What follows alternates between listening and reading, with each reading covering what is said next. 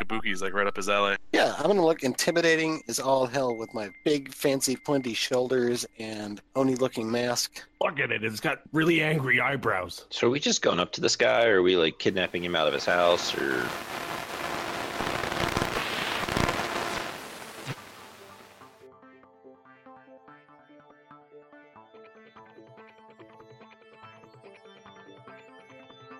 The sixth world.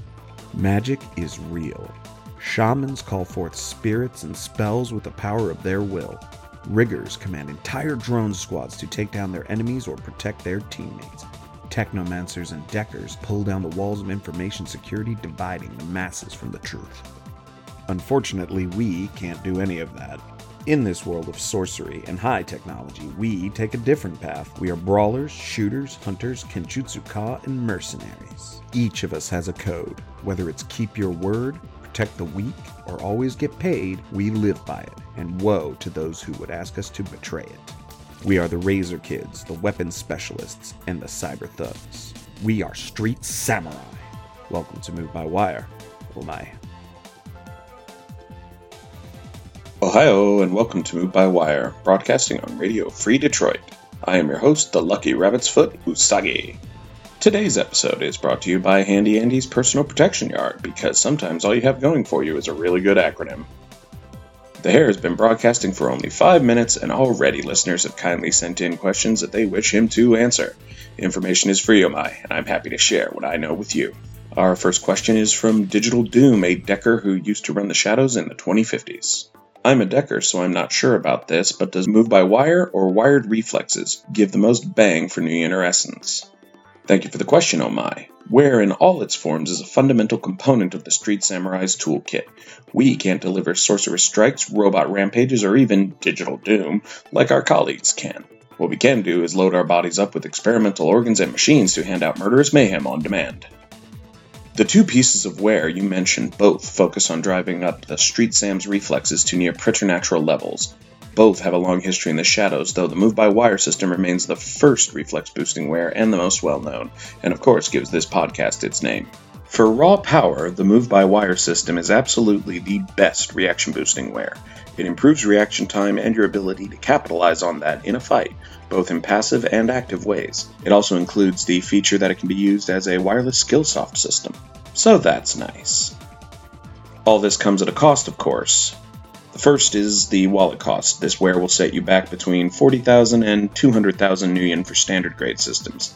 Next is the essence cost. I'm not going to lie, Move by Wire is going to shred a substantial portion of your soul if you install it.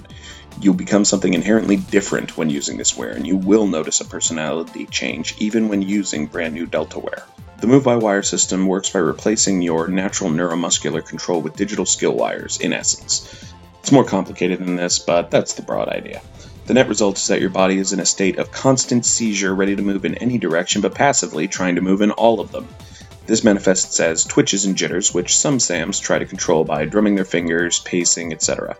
It will, without fail, ultimately progress to a form of epilepsy with severe complications. Surgery can only do so much to correct these complications without removing the entire system. And even then, it's a crapshoot. Wired reflexes actually were derived from the move by wire system.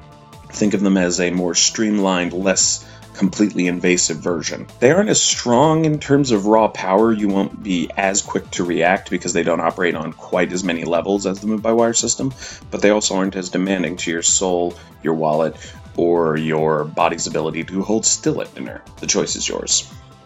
This choice actually reflects two modes of thought among street samurai those who would cast off their old life and embrace the transforming effect offered by powerful ware, versus those who compromise and choose a less powerful option. Usagi himself does not use either system, incidentally. Uh, I use the Synaptic Booster, which speeds up my reflexes through mental stimulation rather than direct control of my musculature. I process danger faster than someone without the system. This is BioWare, so it's easier on the soul than the other two systems, but it does have a very expensive price tag. Thank you again for the question, Digital Doom. The Hare would be remiss if he did not point out that Digital Doom runs the very useful Shadowrun Survival Guide site. Drop by the site and check out the great work there, including a very nice data file for the Sojin Security Special Body Armor. Our second question comes from Cheppy. Cheppy asks, Have you ever been betrayed by your Johnson or your team? If so, how? Uh, this is where things become a little uncomfortable for the hare. In his days working for uh, in his previous life, Usagi was a marksman for a Corp high threat response team. Yes, I know. Send in your derision.